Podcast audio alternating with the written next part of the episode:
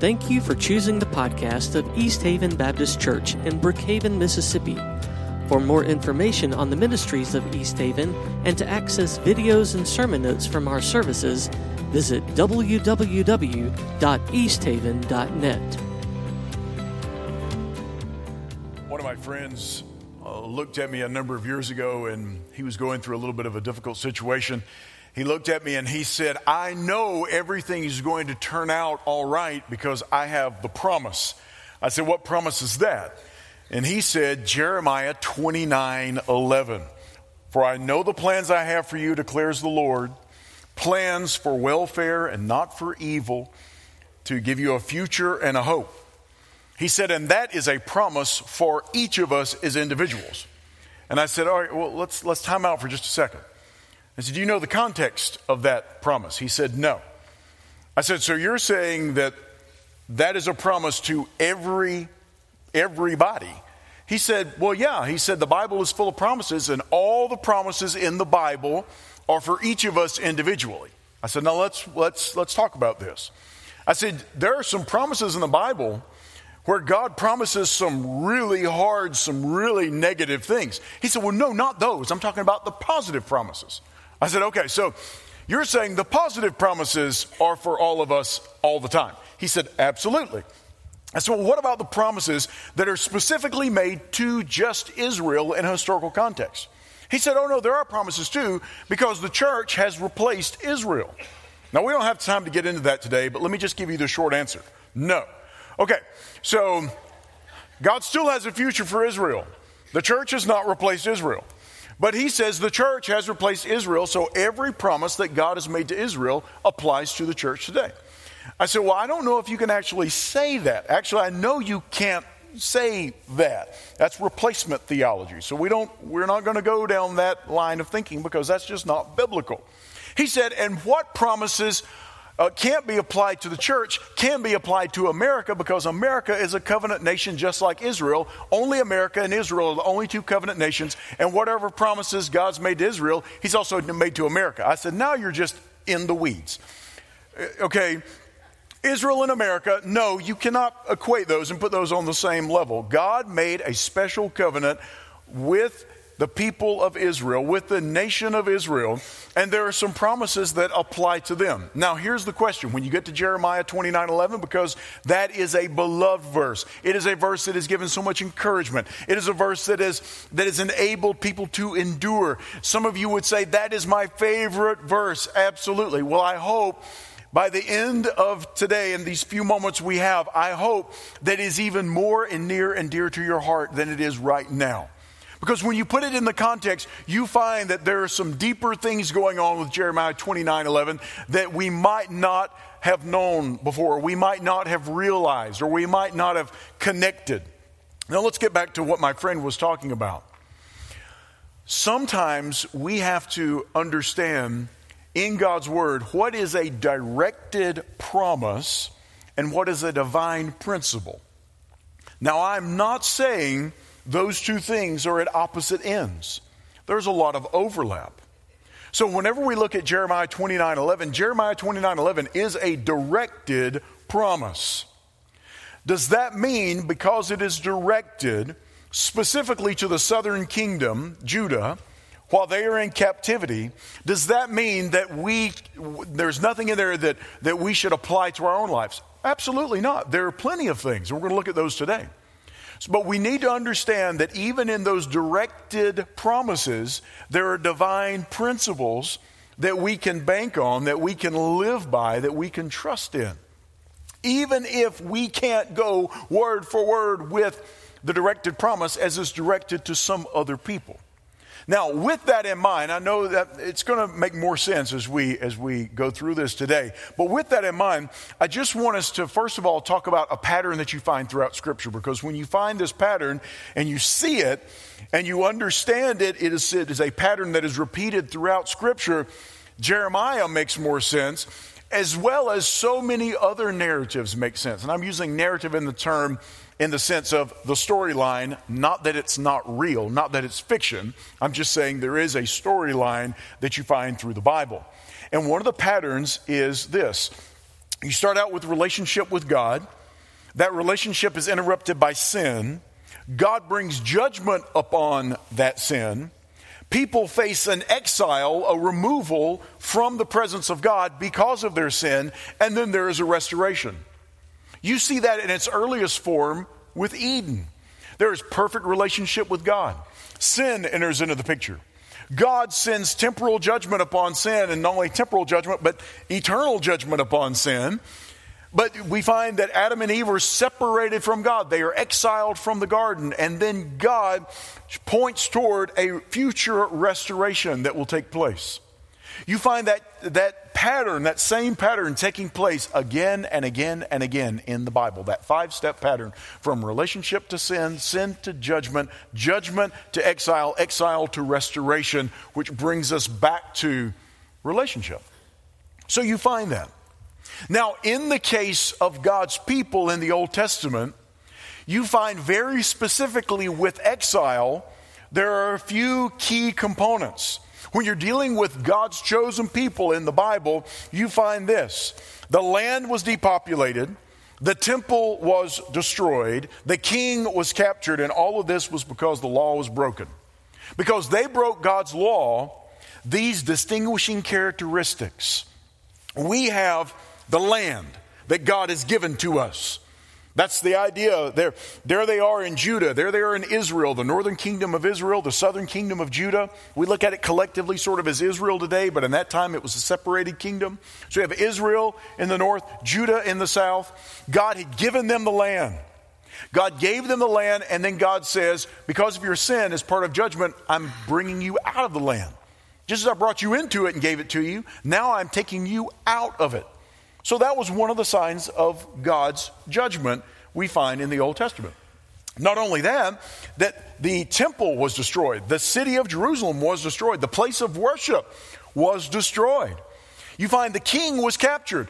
This king who was supposed to give rise to the Messiah, the coming one who was going to set all right. Well, you don't have a king on the throne. You, the king has been removed. And all that because the law of God was broken. And so you find these distinguishing characteristics the land, the king, the temple, the law, all of those are in disarray. And God does that to let them know that He is bringing judgment upon that people. Now you say, well, all that's well and good, but what does that have to do with Jeremiah 29 11? Because Jeremiah 29 11 is one verse in the context of a letter that Jeremiah sends to Babylon to the people who have been taken there in exile. You find that Jeremiah has been warning the people for a number of years turn from your idols. Reject your idols. Turn back to God. Don't worship false gods. Worship the one true God. And he had been prophesying and he had been warning them as well as other prophets before him.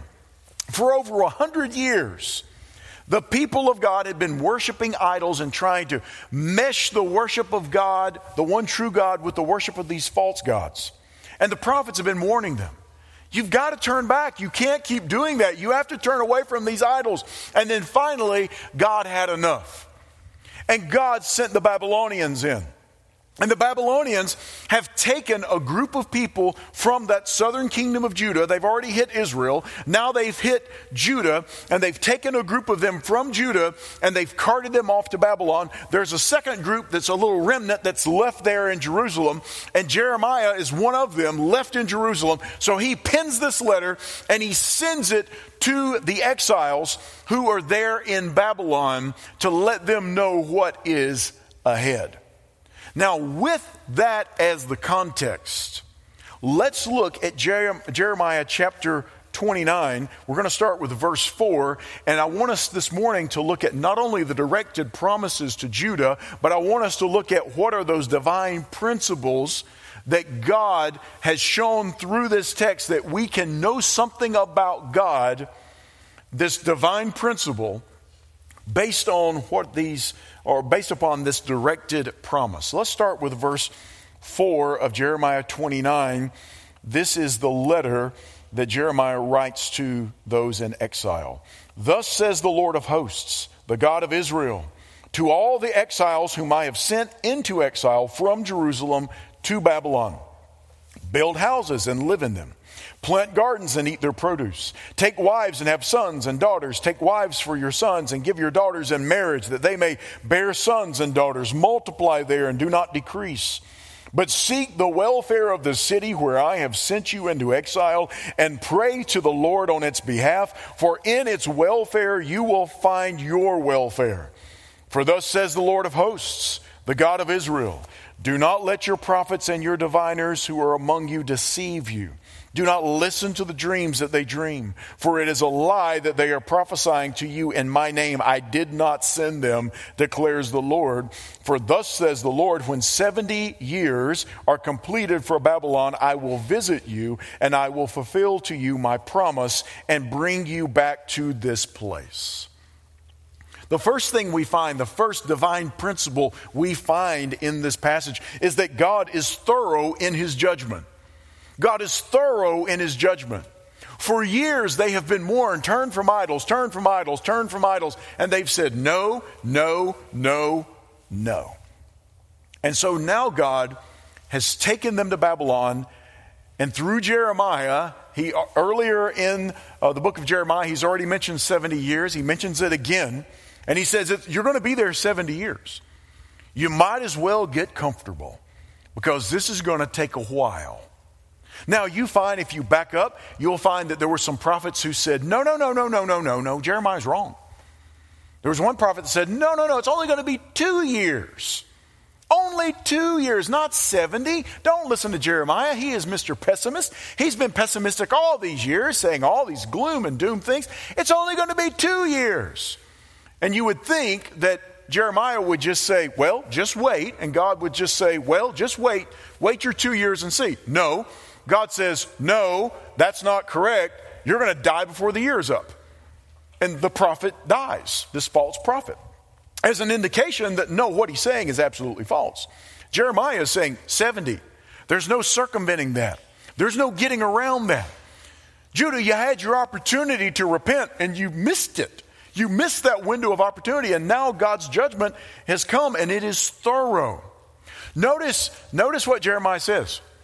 You might as well get comfortable in Babylon. Take daughters, take sons, have children, build houses, live there, and pray for the welfare of Babylon, which seems odd, doesn't it? But now in this exile, God has said, okay, I'm going to send you to Babylon and you're going to be there, and you're going to be like, in some ways, them. You've already rejected me. You've wanted to do your own way, do it your own way, do your own thing in your own way, worship your own version of the God that you wanted. So, you know what? You can have it. But now you're going to be there in Babylon for 70 years. That's a thorough amount of time. Listen, you know what that means? That means there are people who got taken to Babylon who would never see Jerusalem again. They would die during that lifetime. That's a lifetime before hope came. And they would be in Babylon, they would die there in Babylon without seeing that restoration that God is talking about in Jeremiah 29 11. Why? Because God is thorough in his judgment. You find in Deuteronomy 28, verse 37, this is one of the promises that God makes if his people turned against him and served other idols. Jeremiah 20, uh, 28, verse 36 The Lord will bring you and your king, whom you set over you, to a nation that neither you nor your fathers have known, and there you shall serve other gods of wood and stone, and you shall become an horror, a proverb, and a byword among all the peoples where the Lord has led you away. He's saying, if way back in Deuteronomy, he said, if you're following false gods, I'm going to have another nation come and take you off into exile, and then you're going to get even deeper into idolatry. That's what God promised, and that's exactly what we find happens. If you back up into Jeremiah, you go all the way back toward the beginning of Jeremiah, you get back to Jeremiah chapter 2, verse 13. Jeremiah lays out from God the charges against the people. My people have committed two evils. They have forsaken me, that's evil number one, forsaken God the fountain of living waters, and hewed out cisterns for themselves, broken cisterns that can hold no water. Those cisterns, those stone vessels that would be used to catch rainwater to be able to drink it. The Lord says that they have hewn out broken cisterns. They're cracked cisterns. They can't hold water. Those idols can't quench their spiritual thirst. I'm the fountain of living water. They've forsaken me to run after broken cisterns that the water flows into and it runs out of. There's, it cannot be filled. And I'm the one that's offering them this living water. That's the charge that we find that Jeremiah says, according to God, that God has against the people. You find in Jeremiah chapter 10, verse 5, there's this great illustration. This is not in your outline, but there's a great illustration where uh, the, the idols are compared to a scarecrow in a melon patch.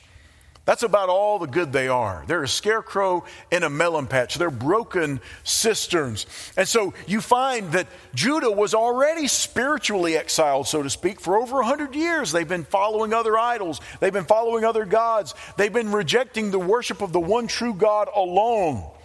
So they've already been spiritually exiled in their hearts. And now God says, well, it's time for some physical exile because you've been experiencing spiritual exile. You just haven't realized it. Jeremiah 11, verse 10. They have turned back to the iniquities of their forefathers who refused to hear my words. They have gone after other gods to serve them. So you find that there's these, there are these charges that God brings before the people who have gone after these other gods.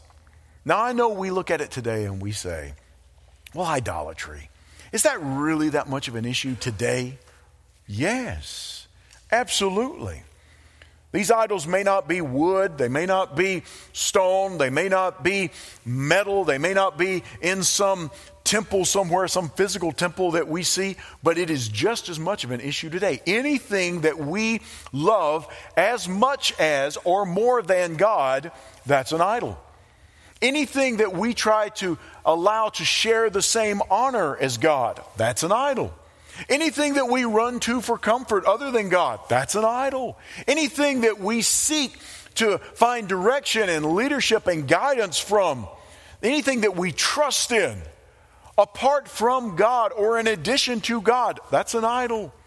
So there's an issue of love and honor and trust. If we put anything in those positions other than God alone, that's idolatrous. And sometimes people will say, Well, I don't know why that's such a big deal. I mean, it's just worshiping an idol. What, what's the big deal? Because it never stops with just worshiping an idol.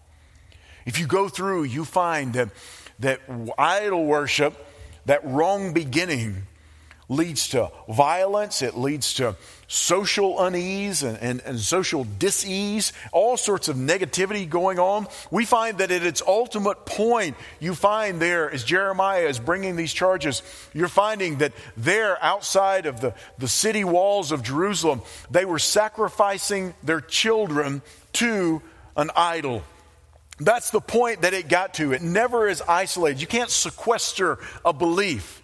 Say, believing that idolatry is not going to spread is like taking an open bottle of poison and dropping it into a well and expecting it to remain in the bottle. It always spreads, it poisons everything. And as it's poisoning everything, God is completely and totally thorough in his judgment. And God roots out every bit of it. It takes 70 years, but God is going to root it out. Now, we may say, well, didn't, that, didn't God give them an opportunity? Did God just say, that's it, it's over? No, God had given them multiple opportunities to repent. If you look in Jeremiah chapter 18, there's a famous uh, object lesson that Jeremiah gives. He goes down to the house of the potter and he watches a potter make a pot. He throws a pot. He doesn't throw it against the wall. It's not what we're talking about. He throws the pottery on the wheel and he's making a pot and something happens and it is, it is misformed. And so he starts all over again and remolds it in the way that he wants it to be. And that is an example of, and Jeremiah uses an example of it's not too late. He's calling Judah to repentance. Jeremiah 18, 5, the word of the Lord came to me, O house of Israel, can I not do with you as this potter has done, declares the Lord, behold, like the clay in the potter's hand, so are you in my hand, O house of Israel. God's saying, it's not too late. You can be reformed. Just repent. But they did not. That's why you get to Jeremiah chapter 19. Jeremiah takes a second visit down to the potter's house and he buys a clay vessel and he goes out and he throws it down in front of the people as the, a witness to their sin and he shatters it and he breaks it because they were stiff and they were unyielding. And God says, That's it. You did not, you did not repent. So 70 years passes. That's a long time. But God is thorough in his judgment, which brings us to verses 10 and 11. For thus says the Lord, when 70 years are completed for Babylon, I will visit you and I will fulfill to you my promise and bring you back to this place.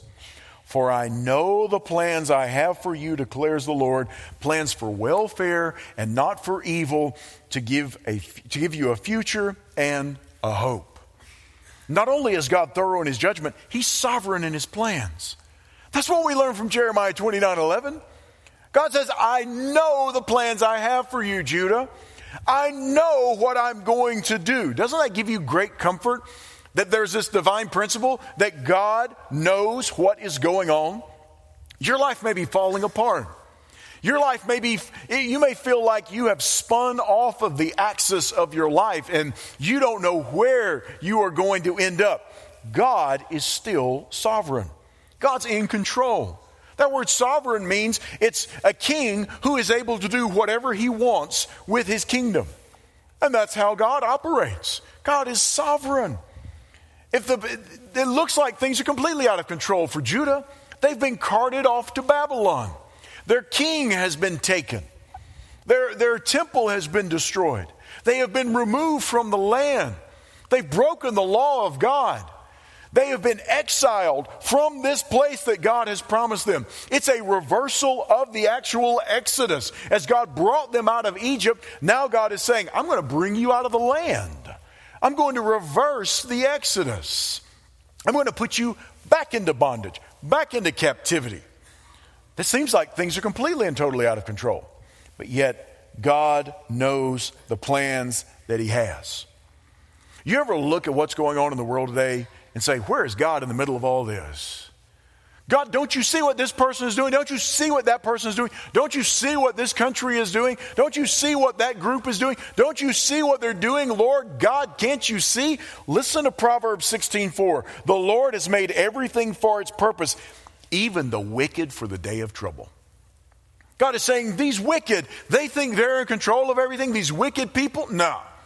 I made them for this day to serve my purposes.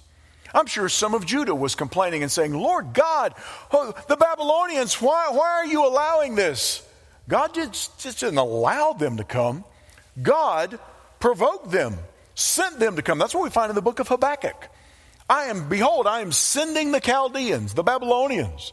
God sent them. It wasn't that just God took his hands off and said, Well, I'm just going to let it happen. No. God sovereignly planned it and sent them, even the wicked, for the day of trouble. And God is saying, I got this under control. I've got it completely and totally under control. You think about Judas. You think about the Roman authorities. You think about the, the evil Jewish authorities who were trying to put Jesus to death, and they were saying, Oh, we got him now. And God's like, Saw it. Saw it. Not only saw it, you're part of the plan. You're part of my bigger plan. You're never going to override my plan. I am the sovereign Lord God. Isaiah 46, Isaiah prophesying around the same time as Jeremiah. Isaiah 46, verse 9. The words of God. Remember the former things of old, for I am God and there is no other. I am God and there is none like me, declaring the end from the beginning and from ancient times things not yet done, saying, My counsel shall stand and I will accomplish all my purpose. Declaring the end from the beginning and from ancient times things not yet done. God has the final say so from the first get go. God says, This is how it's going to go. I've got my plan. I've got my plan. It's under control. Can I, can I tell you? There have been many times in my life, probably in your life too, where you have looked at it and you have thought, things are completely and totally slipping out of my control. Can I let you in on a little secret? You were never in control. right? Control is an illusion, right? Now, we can control certain things, absolutely. But those things are very, very, very small. Basically, the only thing we can control is our response to situations. That's what we can control. But the rest of it, we can't control. You can't control other people. You can't control fully situations. You can't, you can't control these things. God is the one who is in total control. We trust in Him, we rely upon Him. Because we, we want to run after control and say, oh, now I have all this control. We really, we really don't. But when things, we, when we finally see that things are outside of our control, I don't know about you, but I, I get kind of panicked. Oh God, what am I going to do? Oh God, what's going on?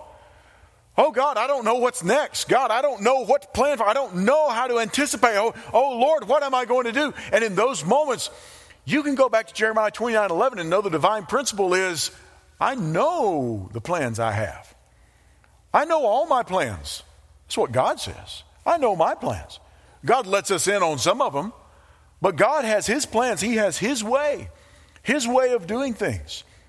J. Vernon McGee said that uh, something along the lines of, now, you may think that uh, you have a better idea of how the universe should work, but now, if you really look at it, you don't have a universe. It's God's universe, right? We may think we know how things should go, but it's God's universe, and He runs it as God wants to run it. But that's why we can trust him in his sovereignty. We can trust that God is in control. Listen to Jeremiah 32 27. Behold, I am the Lord, the God of all flesh. Is anything too hard for me? The understood answer for that question is no. No, God. Nothing is too hard for you because you're the God of all creation. So when you're in the middle of that situation, and some of you, can I just go ahead and say, some of you are right in the middle of that situation right now. You're in the middle of that situation with your family. You're in the middle of that situation with your job. You're in the middle of that situation with your finances. You're in the middle of that situation with something that's going on health wise. You're in the middle of that situation, and everything seems to be utter and complete chaos. Can I tell you, if you are a child of God, you serve a God who is in complete and total control of the universe. The universe is not careening downhill in a runaway wagon, but the universe is firmly in the grasp of a good, eternal, all powerful God. And you can trust Him in that. Yeah, but what if it doesn't look like that? It's one of my mentors used to refer to as the yeah buts. You have a bad case of the yabbits. He told me that one time. I said, What does that mean? He said, We say, Well, God says this. And you say, Yeah, but. Uh, yeah, yeah, but. Yeah, but what about this? Yeah, but. There are no yeah buts. The bottom line is God's in control. Period. Regardless of what it may look like, God is in control. Regardless of what it looked like for Judah, God is in control. Which brings us to the rest of this letter. Look at verse 12. Then you will call upon me and come and pray to me, and I will hear you. That's at the end of those 70 years.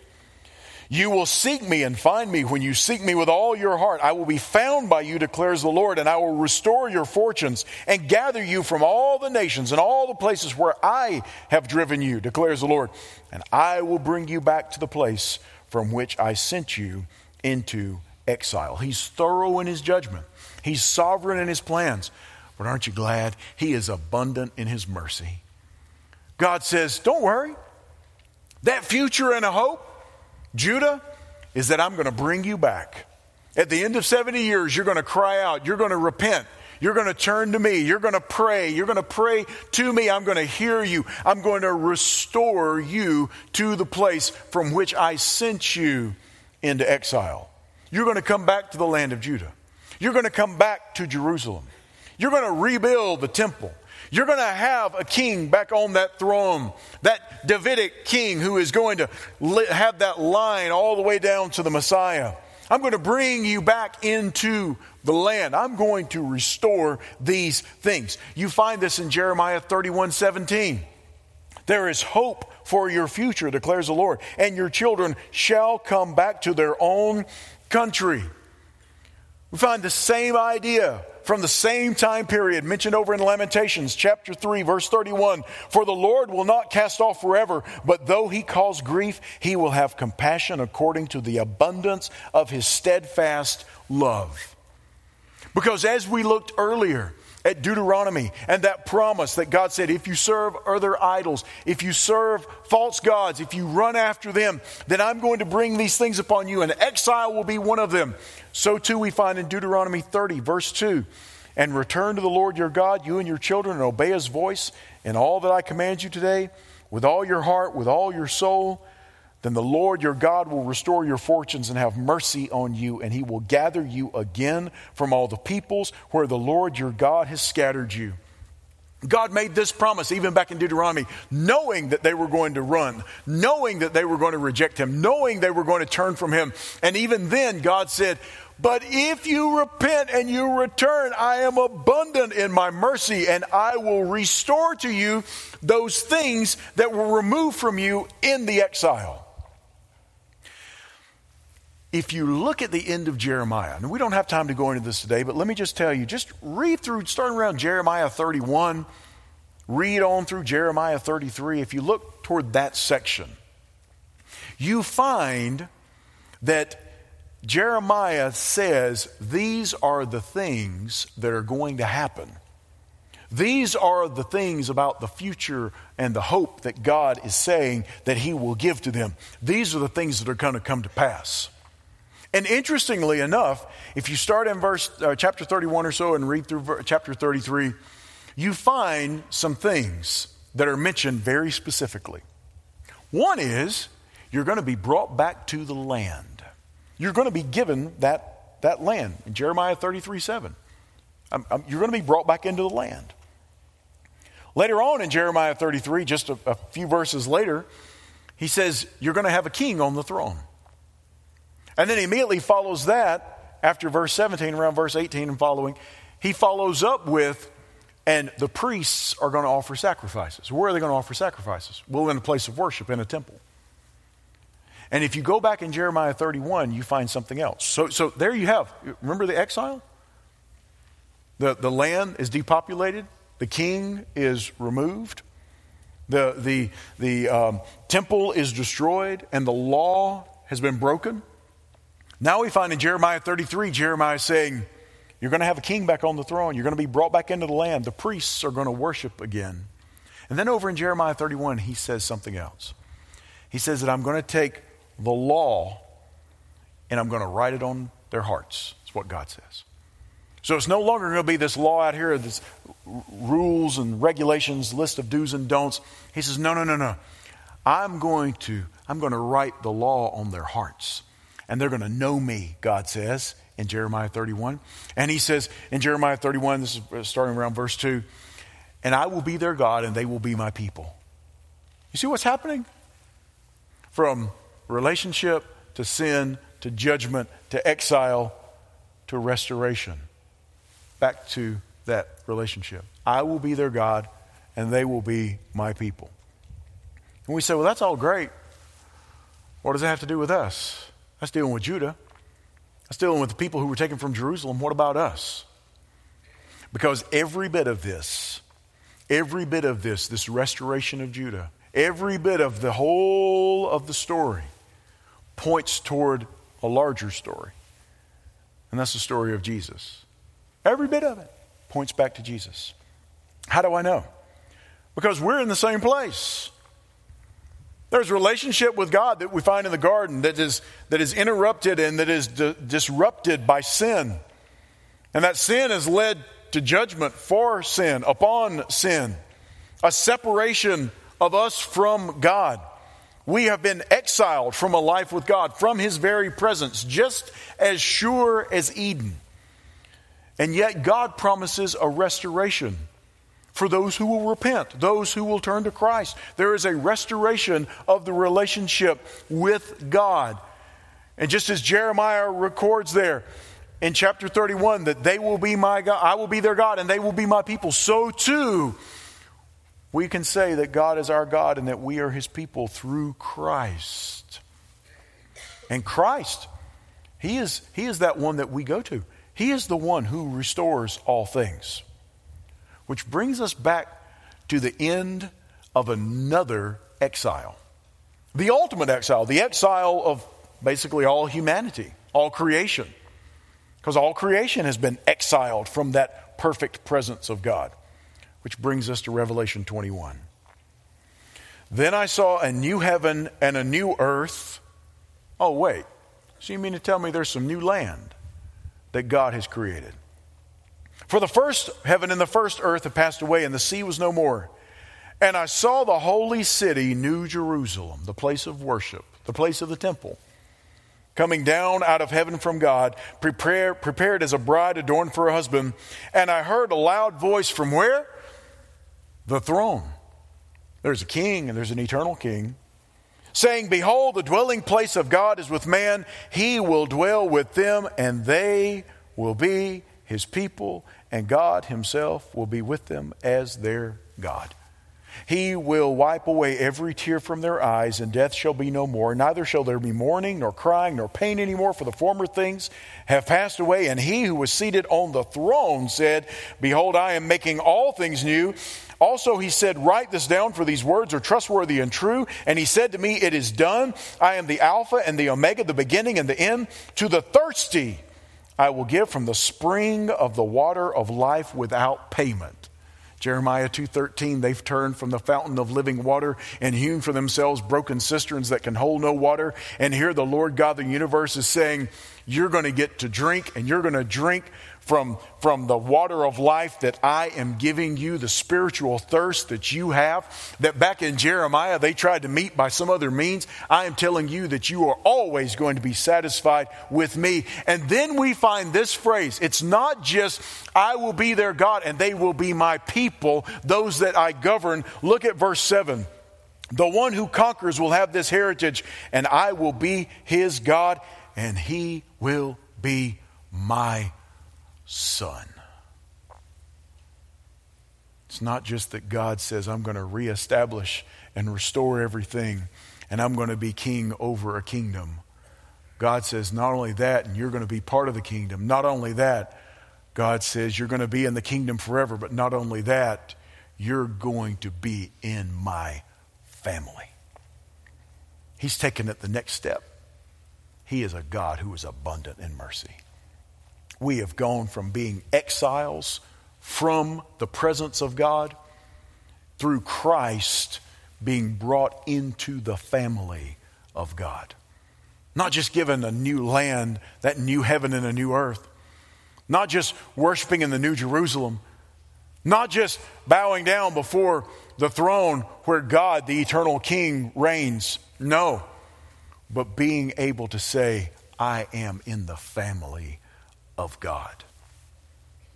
For I know the plans I have for you, declares the Lord plans for welfare and not for evil, to give you a future and a hope. What a future! What a hope for those who follow Christ. Let's pray. Lord God, thank you for the hope that is found in Christ, that our only hope is found in Christ. And Father, I pray that anybody here today who may be feeling as though their life is running off the rails, it's spinning off the axis, Lord God, may you use your word to reassure them that you are firmly and truly and totally in control.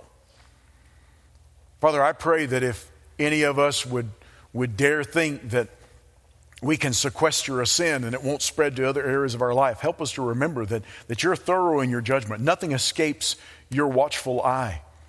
And that you call us to, to integrity of heart as we follow you. And Father, if we are, anybody's listening, watching, or here today and they're beaten down, downtrodden, burdened, they don't see hope, they don't see a future Father, reassure them and let them know that as long as there is breath, there is hope. As long as there is life, there is hope. And that you are abundant in your mercy. And you have more ways of working things out than we could ever imagine, even if it's a long time coming, even if we're 70 years in Babylon and beyond, we can trust, Lord God, that you know what you're doing and that you have a plan. Father, I pray for anybody listening or anybody here who's never made a decision to follow you. I pray that today would be the day they would recognize by your word that they are exiled from a life with you. They are exiled from your presence because of sin. And that through Jesus, we have a means, we have a way, the way, the truth, the life to know you, Lord God. Not just know you so that you may be our God and we may be your people, but you may be our God and we may be your children. Father, I pray today would be the day that they would say, That's what I need. I need Christ. And then cast themselves upon that abundant mercy of yours that you showed when you sent Jesus to to live a perfect life here on earth, fully God, fully man, and die in our place on behalf of our sin. For our sin, He took the punishment, the wrath of our sin upon Himself on the cross, so that through Him, if we trust in that sacrifice, we can know You, God. You will be our God, and we will be your children. Father, I pray that today would be the day they would say yes to Christ.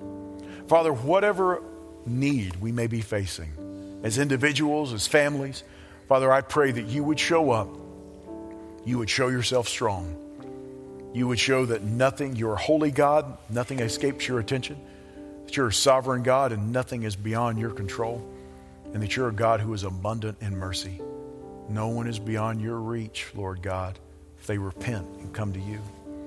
So, Father, we give you thanks, we give you glory, and we give you praise for Jeremiah 29 11 and all of the divine truth that we find there expressed to us. We give you thanks, praise, glory, and honor. And it's in Jesus' name we ask these things. Amen.